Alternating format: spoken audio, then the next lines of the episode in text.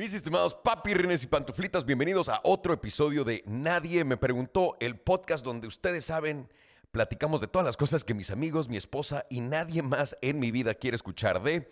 Soy Alejandro Salomón, bienvenidos a otro episodio. Oigan, muchísimas gracias por el apoyo, no se los puedo decir lo suficiente, de verdad. Nos está yendo muy bien con este podcast, los quiero un chingo, se aprecia, se siente el cariño y me encanta verlos compartir en Instagram, Facebook, Twitter, en todos lados. Muchísimas gracias.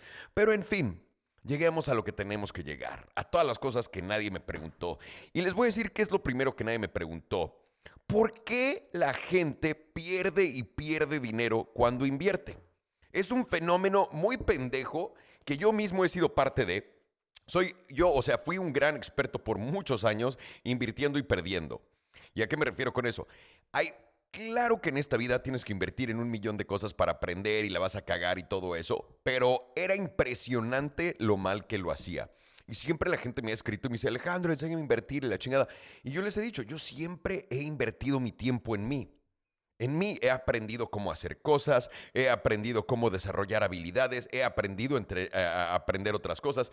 Y hasta apenas, apenas me he sentido cómodo, honestamente, con mis inversiones, con mi manera de ver las inversiones y todo eso. Por eso me estoy abriendo a poder decirles esto, porque pues ya no, ya no es práctica, ya, ya me está yendo bien con esto y, y va más allá de la teoría, ¿no? Pero ¿por qué la gente pierde dinero cuando invierte? Número uno es muy sencillo. Cuando la gente le mete dinero a algo, lo hace sin informarse. Y sin tener información es muy difícil saber dónde estás parado. Por ejemplo, te voy a decir ahorita, ¿le meterías dinero a Tesla? Y quiero saber por qué dirías que sí o no. Tú mismo hazte esa pregunta ahorita y mucha gente diría, yo, pues, yo creo que sí, nada más no tengo dinero, ¿no? Pero ¿por qué? ¿Por qué crees que sí?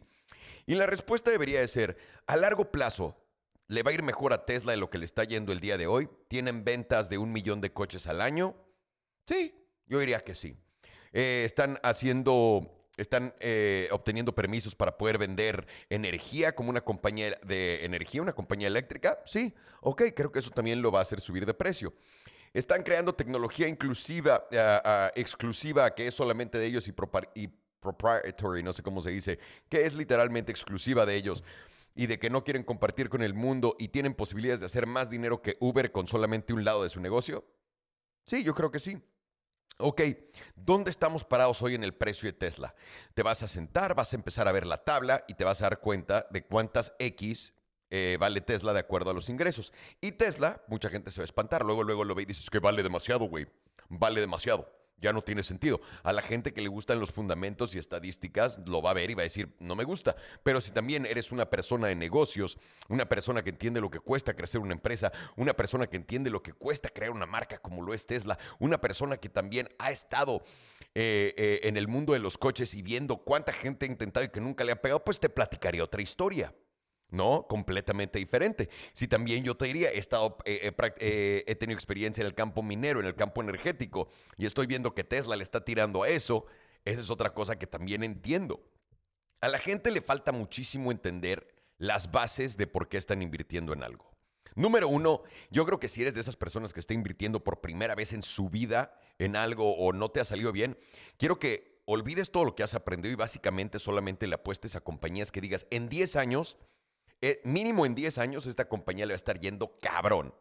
¿Por qué? Porque es la mejor manera y la más fácil de entender la trayectoria de algo. Si veo que salió Facebook y que está agarrando usuarios como pendejo, ya tiene todos los usuarios del mundo, ¿por qué no le metería a eso si es la primera de ese tipo? Estoy hablando del pasado, a, comparación de hoy. Cuando viste Google salir, que todo el mundo empezó a usar el correo y todo eso, si le hubieras metido, hubieras hecho un chingo de varo. Lo mismo pasa con, con Amazon. Si hubieras sido uno de los primeros clientes de Jeff Bezos y hubieras entendido el por qué prefiere, o sea, lo hiciste y por qué te salió tan bien esa transacción y por qué te gustó tanto y que la gente lo está adoptando, dirías, güey, voy a invertir en Amazon a largo plazo. Yo me la perdí con Tesla en ese, en ese trenesote. Pero es bueno siempre apostar a largo plazo. Por ejemplo, yo ahorita con Bitcoin estoy muy metido en lo que es cripto, estoy muy metido, sobre todo, soy un gran fan de Bitcoin en sí, en sí mismo, Ethereum. Eh, muy diferentes protocolos, muy similares, bastante descentralizados, aunque uno tiene un fundador. Pero yo creo a futuro mínimo, completamente sin, ahora sí que a ciegas, en Bitcoin. ¿Y eso qué me permite? Uno, cada que hay bajadas, me incentiva a comprar más. ¿Por qué? porque a fin de cuentas sé que va a subir a la larga. Entonces lo único que estoy haciendo es tomando oportunidades de compra. Y es también muy, muy, muy difícil, porque esto es algo que tenemos todos los seres humanos. Si no te gusta el cambio es muy cabrón, porque es difícil poder apreciar esto, pero también el poder ver el panorama para adelante y ver que algo está cambiando es muy importante. Un buen ejemplo de esto es, me encantaban los teléfonos antes. Yo tenía un canal de teléfonos, se los he contado mil veces. Y yo hacía reviews de BlackBerry. ¿Se acuerdan de los BlackBerrys, de BBM, de todo eso? Cuando el iPhone salió, nos choqueó a todos. Fue de puta madre, neta, esto sí está cabrón. Vamos a ver qué va a hacer BlackBerry de vuelta. Y la respuesta de BlackBerry después de un año era una cagada. Pero decías, chance no hay tanta competencia. Porque yo en ese punto estaba de BlackBerry es lo mejor que hay. El iPhone puede que sea una amenaza, pero es una compañía, es un teléfono. BlackBerry tiene todos estos modelos, tiene lo que es seguridad, inscripción, bla, bla, bla. Y de la nada sale Android con su sistema operativo y Google con sus Nexus y con todos estos teléfonos y te empiezas a dar cuenta, uy, BlackBerry no está cambiando porque los CEOs no entienden lo nuevo. Uno, eh, para empezar, tienen, tenían, o no sé si todavía lo tengan, pero eran dos CEOs en ese entonces. ¿Qué país funciona mejor con dos presidentes? ¿Qué cocina funciona mejor con dos chefs? ¿Qué película funciona mejor con dos directores? Ninguna. Eso hubiera sido el primero de, ay, me voy a echar a correr, ¿no? La primera señal. Pero bueno, no la tomé. Ya estaba yo adentro, me encantó el negocio. Ahí estaba su tío Salo de pendejo, más que picado con todo lo que eran Blackberries. Me doy cuenta de esto, empiezo a ver el decline y dije, aquí lo único que podemos hacer, si BlackBerry quiere salvarse de esta, porque estamos hablando de una empresa que en ese entonces valía ya 120 y tantos billones de dólares, sistema americano con B. Discúlpenme. Y BlackBerry tuvo la posibilidad de hacer una cosa. Yo mismo la sugerí, en, varios videos. Si BlackBerry quiere sobrevivir lo que está pasando ahorita, porque claramente con su hardware y su software no le da, su mejor asset es todo lo que es mensajes eh, en inscripción, básicamente WhatsApp. Si BlackBerry hubiera sido WhatsApp, imagínense, o sea, imagínense. No. Tenía su BBM, que literalmente todo el mundo lo usaba para chatear y no lo quisieron hacer multiplataforma. Perdieron. Tenían todo lo que es BIS y BES para sus servidores, con todo lo que era seguridad para los correos, la chingada. No lo licenciaron lo perdieron. Pasaron siete años y después empiezas a oír que BlackBerry va a pasar su BBM a todas las plataformas. Papi, ya es tarde. Y en ese entonces me di cuenta y me acuerdo haber hecho el último video donde tenía yo un Droid, un Android que era el que tenía teclado y dije, este es el final de BlackBerry. Y los dejé, dejé de hacer videos, no invertí en su compañía pero el valor de la compañía bajó a 3 billones, y no 4 billones de dólares. De 128 billones a 3, 4 billones. Y solamente sobrevivió porque el gobierno de Canadá la rescató. Otra compañía que estaba conquistando al mundo y un día de la nada decidió no hacer nada en contra es Blockbuster. Yo me acuerdo cuando salió Netflix y que empezó a mandar DVDs. Yo era de, los, de esos güeyes que le llegaban los DVDs. Y me acuerdo que yo antes iba pues, a comprar películas con mi mujer y, cuando empezaron a llegar los DVDs dije, uy, si Blockbuster no hace esto, estos güeyes se los van a coger. Ya que Netflix hizo, se hizo digital, Blockbuster empezó a mandarte DVDs. No mames, güey. Se ven las caídas de los imperios si estás poniendo atención y lo mismo aplica para tus inversiones. Ahorita, ¿veo un cliff o algo que sea el final de Facebook? No. Ahorita veo un cliff, el final de algo que sea Tesla. No. Ahorita estoy viendo un cliff de lo que vaya a ser Amazon y el final de Amazon. No. Pero claro que hay empresas que están en, les voy a decir cuáles, las empresas de los coches normales. Se los digo, como alguien que ha visto todas estas diferentes ramas de negocio, irse al pito, crecer lo más alto que han crecido y luego desaparecer como si nunca hubieran existido, estamos ahí parados. Porque la respuesta al coche eléctrico de las compañías de coches es hacer más coches eléctricos. Y déjenme les digo, estas compañías no son compañías de coches eléctricos, son compañías de tecnología y ustedes no. Y van a ver, o sea, me pueden creer o no, pero como ven el mundo de los coches el día de hoy va a ser muy diferente en 15 años. Guarden este tweet, ¿no? Como dicen, guarden este video, guarden este podcast y van a ver. Entonces, ¿cuál es el error de la gente? El no invertir a largo plazo, el error de no pensar que en 10 años ese dinero va a ser suyo y va a valer mucho más, el error de pensar que pues 10 años es mucho tiempo. Porque 10 años pasan en chinga, y te lo digo de ruco, cabrón. Tengo 36 años. 10 años pasan en putiza. Antes de que te des cuenta van a haber pasado y vas a decir, ay, güey, si hubiera tenido el Bitcoin, ya sabes, como ahorita toda la gente que se está suicidando y matando porque pues tuvieron la oportunidad pero no lo compraron. Yo aprendí de Bitcoin en el 2017, hicimos Fantasy Crypto, que fue el primer simulador de cripto para que la gente aprendiera a invertir sin que pusieran un varo, porque creíamos en el proyecto, porque vimos lo que estaba haciendo. Me quedé solamente después de regalar no sé, regalé millones y millones de dólares en Bitcoin porque en ese entonces estábamos comprando por dos mil, tres mil dólares Bitcoin y regalándolo cada semana. O sea, estábamos regalando casi casi un Bitcoin a la semana. Imagínate cuánto es eso hoy. Pero fue también para fomentar la adopción y todavía lo estoy viendo. El día de hoy, y esto me va a llevar a, a mi siguiente punto, pero lo voy a tocar pronto. El día de hoy, cripto sigue todavía en pañales y mucha gente va a decir, no mames, ya ve cuánto vale un Bitcoin, cuánto vale esto. Vengo del mundo de la tecnología, desarrollábamos apps, eh, eh, hemos desarrollado base de datos, hemos desarrollado entretenimiento, o sea, bastantes cosas. Esto es otra cosa. Estuve ahí cuando empezó el Internet, fui de los primeros que entendieron todo lo que era social, todo lo que era social media, todo lo que era para creadores poder monetizar sus propias marcas y todo eso. Les estoy diciendo, estamos parados muy, muy, muy en pañales todavía en este mundo. Y la gente falla en verlo. Y no te estoy diciendo que tienes que ver todo y que entender todo. Si no eres una de esas personas que tiene pensamiento crítico y que puede generar conclusiones perras, lo que puedes hacer sin lugar a dudas es, hay cosas que si usas diario y que dices, güey, esto no se va a acabar. Que esas sean tus inversiones. La otra cosa que tienes que también tener en cuenta es que vas a invertir algo que si mañana desapareciera no te importa. Porque cuando metes dinero que te importa, te vuelves loco. Y lo he visto mil veces y lo he hecho mil veces.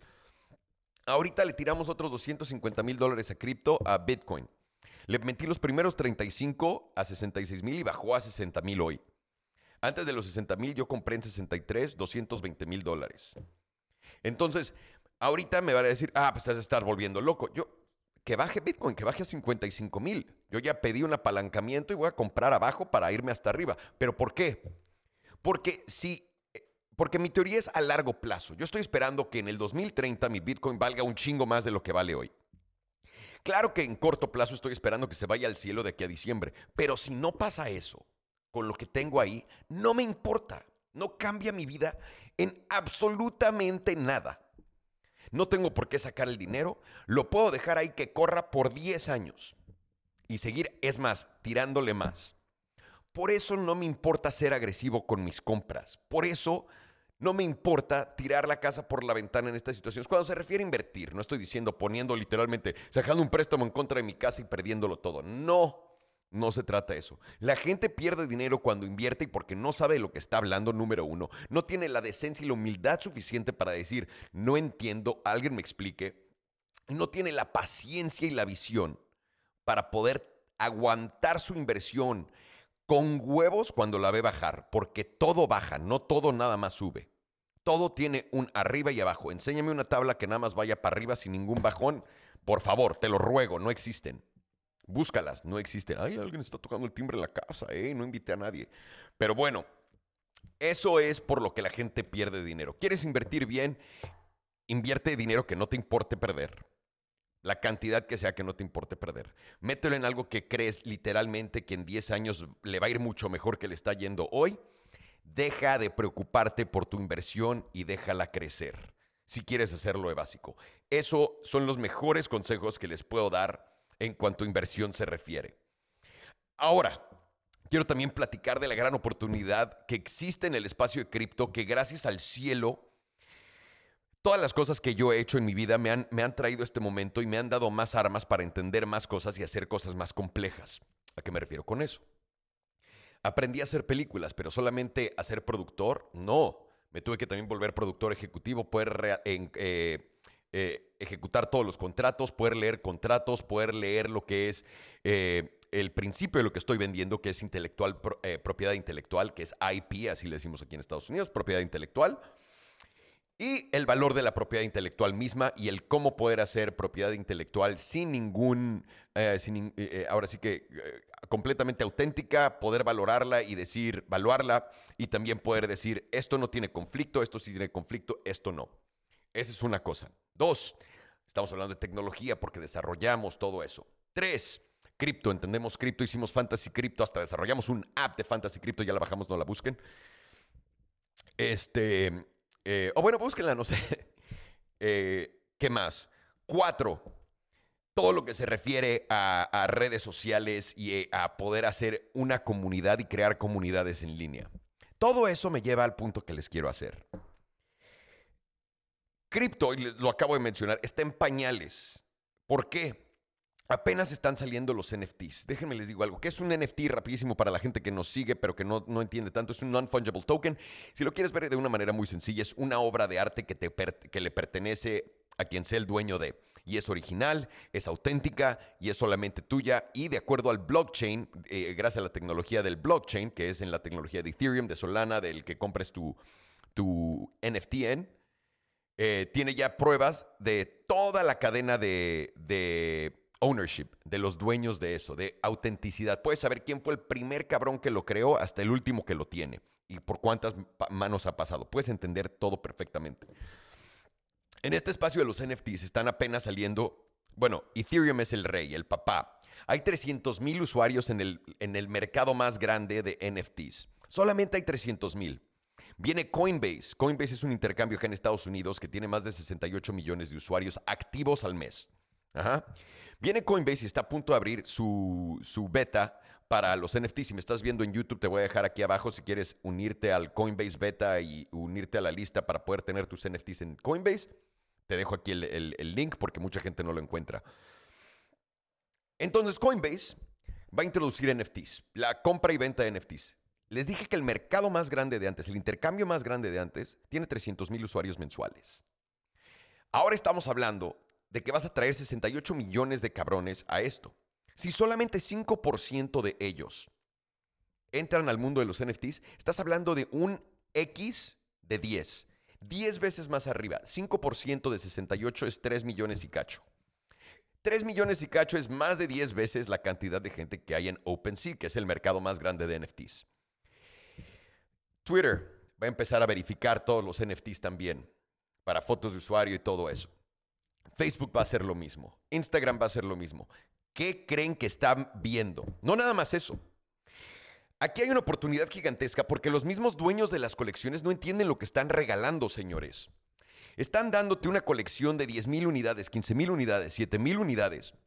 La venden toda y tú eres el dueño de tu, de tu, ya sea de tu Goon, de tu Mecha, de tu NFT, de lo que sea, de la colección que sea. Tú eres el dueño.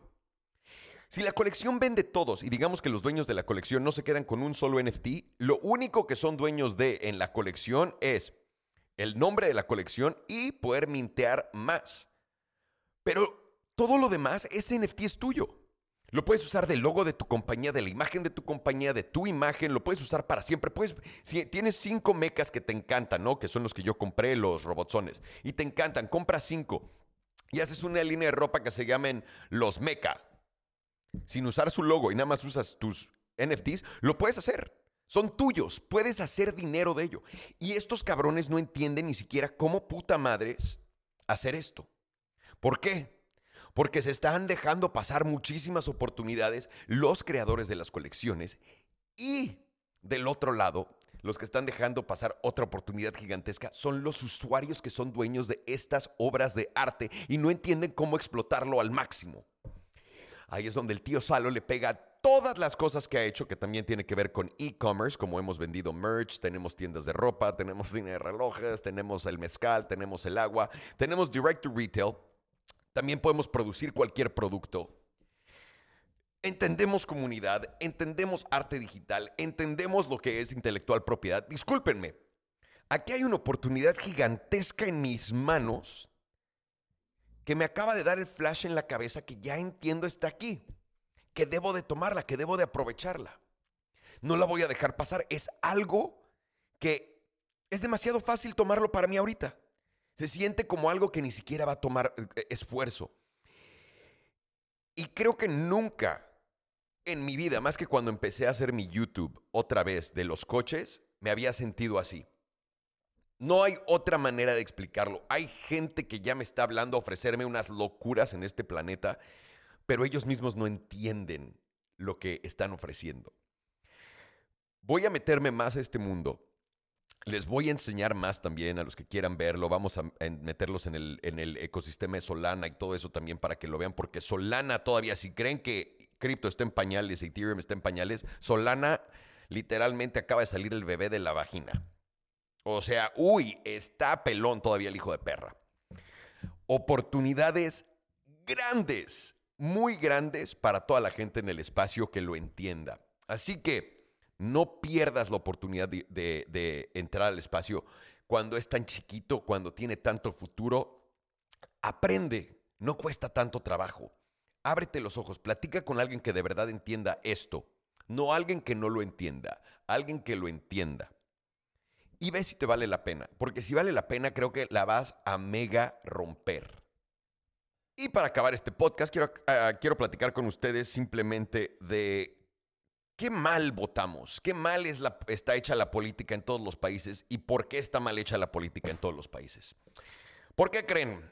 Porque es bien fácil poner trabas para que la gente que está en poder, los políticos que siempre son tío del tío, el primo, el hijo del no sé quién chingados, que son una familia que entran al negocio de la familia, se queden ahí nadie más puede entrar. Que sea difícil entrar para aquellos de afuera. ¿Por qué? ¿A qué me refiero con eso? ¿Me pueden puta madres explicar cómo en el año 2021 y es mejor ponerles el ejemplo de Estados Unidos porque la gente, usas México o su país, se ofende mamadas. Como muy pocos de nosotros vivimos en Estados Unidos que escuchan este podcast, ahí les va el ejemplo. ¿Me pueden explicar cómo en el año 2021 estamos escogiendo un presidente de acuerdo a izquierda o derecha, rojo o azul, de acuerdo a republicano o demócrata? Eso quiere decir que todas mis opciones siguen en los valores del partido político. Eso quiere decir que si voy a votar azul, voy a votar por más impuestos, voy a votar por más derechos a gente, eh, soy un socialista, etc. O si voy a votar rojo, que me den pistolas, que el capitalismo le gane a todo el mundo, que los ricos paguemos menos impuestos, vámonos, quitemos los derechos a las mujeres, etc. ¿Por qué estoy destinado a tener esas dos opciones de mierda? ¿Por qué? En este año, cuando una persona normal se puede parar y decir, ¡ah! pues no me molesta pagar más impuestos, pero también tengo la cabeza de decir, la gente que tiene dinero debería hacer esto, y también tengo la, la, calidez humana de que todo el mundo me importe. Pero también tengo ciertas, también me gusta que la gente esté protegida con pistolas. ¿Por qué no puedo juntarlas y hacerlo por persona? antes del sistema político. Y no se equivoquen, el sistema político existe porque existe como existe, porque era la única manera con dinero de poder entrar. El día de hoy, ¿qué tanta campaña tienes que hacer? Sean realistas, ¿cuánto te cuesta hacer una campaña política? Un youtuber gringo que se llama Kevin Pathrat, que lo sigo, es una verga ese güey, chavito de 29 años.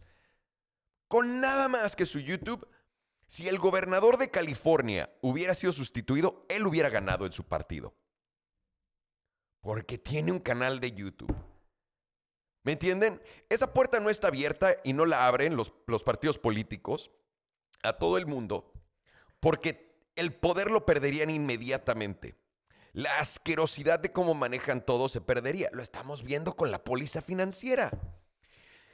Eh, el, mundo se dio cuenta del negociazo que hizo Estados Unidos cuando empezó a inflar, a imprimir, a imprimir, a imprimir y a dar dinero gratis. Todo el mundo se enteró, porque no sé si sepan, pero por cada 10 dólares que le toca, que se, bueno, de 10 dólares que imprime el, de 11 dólares que imprime el gobierno gringo, 10 se quedan en Wall Street y uno le toca a una persona normal. Negociazo, cabrones. No cierren los ojos a estas cosas. ¿Por qué los políticos nos tienen escogiendo mierda y caca todo el tiempo? Muy sencillo, porque su negocio es quedarse ahí, que tú comas pito. La mejor manera de votar, y si pudiéramos votar en un mundo correcto, es votar por alguien que tiene los ideales que estás persiguiendo y además no siendo egoísta, de acuerdo a beneficio propio. Tiene que ser el beneficio de todos. Se ha perdido muchísimo también el hecho de que los países deberían de ser tratados como, como servicios, proveedores de servicios. Vas a Estados Unidos porque tiene mejores caminos, porque tienen agua más limpia de acuerdo a esto, porque tienen ciertos servicios que da el gobierno que son mucho mejores que en países que están en desarrollo. Te vas a, Suecia y vas a todavía vivir mejor porque sí, tus impuestos te salen del culo, cabrón pero los caminos están de huevos, los programas sociales, nunca te gastas un bar yendo al doctor, literalmente puedes tener nada y vivir bien. Eso es otro servicio que ofrecen los gobiernos. Pero en nuestros países de cagada, incluyendo Estados Unidos, el gobierno ya no está ahí para servirle a la gente, está ahí para chingarse a la gente y ver cómo la gente de arriba se puede inflar lo más posible. A lo que quiero llegar con esto es, un, e, e, es algo muy sencillo. Dejémonos de fiar en estos hijos de puta que tienen un partido político detrás de ellos. Porque los, los, partidos políticos no son más que una gran mafia de poder para que la gente que está en poder se quede en poder y se lo puedan pasar a su familia. Pelemos los ojos para aquella gente que viene a hacer el cambio y que viene de un lugar completamente diferente. Y ojo, ojo, buenos políticos no hay, o sea, estamos hablando de uno en 300 mil millones. El presidente de, El Salvador es un gran ejemplo. Ese güey es mi puto ídolo. Mi ídolo. Y mucha gente todavía lo demoniza y dices que, güey, pone la mano muy firme y la chingada. Y es a lo que quiero llegar. La gente que quiere cambio, la gente que quiere cambiar de verdad un lugar, va a tener que hacer cosas que son difíciles de entender para la, mayor cantidad de la gente, por lo que te van a atacar sin parar mientras estás intentando hacer algo positivo. Ese es un cabrón, un presidente. Angela, ah, Angela Macron también de, de Alemania. O sea, cabrón, calidad de gobierno, de gobernantes chingada. Calidad, que están buscando el bien de la gente, que les vale madres la gente en poder, que, que, lo hacen por el bien común de todos. Y aunque la gente se vaya a quejar y ahorita la gente va a escribir, seguramente lo van a encontrar en los comentarios. Alejandro, no tienes ni puta idea de la póliza del Salvador, la chingada. ok, papi, ok, entendido. Pero entonces enséñame tú las credenciales que tienes para decirme que tú entiendes mejor solamente porque estás jodido y no entiendes lo que está haciendo tu presidente por ti. Enséñame eso y podemos platicar entonces como adultos. Pero la tristeza es que no es eso. ¿Quién en su puta sana mentalidad quiere correr para ser político cuando si tienes buenas intenciones, lo único que te va a tocar es mierda, que te tiren cagada, que te quieran humillar, que te quieran quemar, que tu misma gente no entiende lo que estás haciendo por ello y te quieran destruir. Y es por eso que hay tanto pinche psicópata de mierda en poder en todo el mundo. Porque son sociópatas de mierda que no tienen sentimientos algunos por los humanos, que no se relacionan con los demás y que van a pisar, matar, a quemar a quien sea por conseguir lo que ellos quieren. Poder y dinero. Entonces, ¿cómo va a cambiar esto? Cuando empecemos a de verdad considerar cambiar nuestro sistema de cómo elegimos a estos pendejos. Cuando de verdad veamos al güey que tiene los huevos de pararse enfrente de todo el mundo y decir, güey, yo vengo a hacer este cambio así y estas son mis convicciones y yo no quiero que toda la red de corrupción atrás de un partido político que existe, que de nuevo, ¿por qué tiene que haber un partido político si es un presidente? Es uno el cabrón. ¿Por qué tienes que tener a un partido político atrás de ti? Antes era para la publicidad, para el marketing, todo eso. ¿Hoy para qué? Y con eso los quiero dejar, cabrones. Esto fue lo que nadie me preguntó el día de hoy. Me llamo Alejandro Salomón. Un gustazo verlos. Gracias por su tiempo. Cuídense mucho y nos vemos pronto. Nos estamos viendo, perros.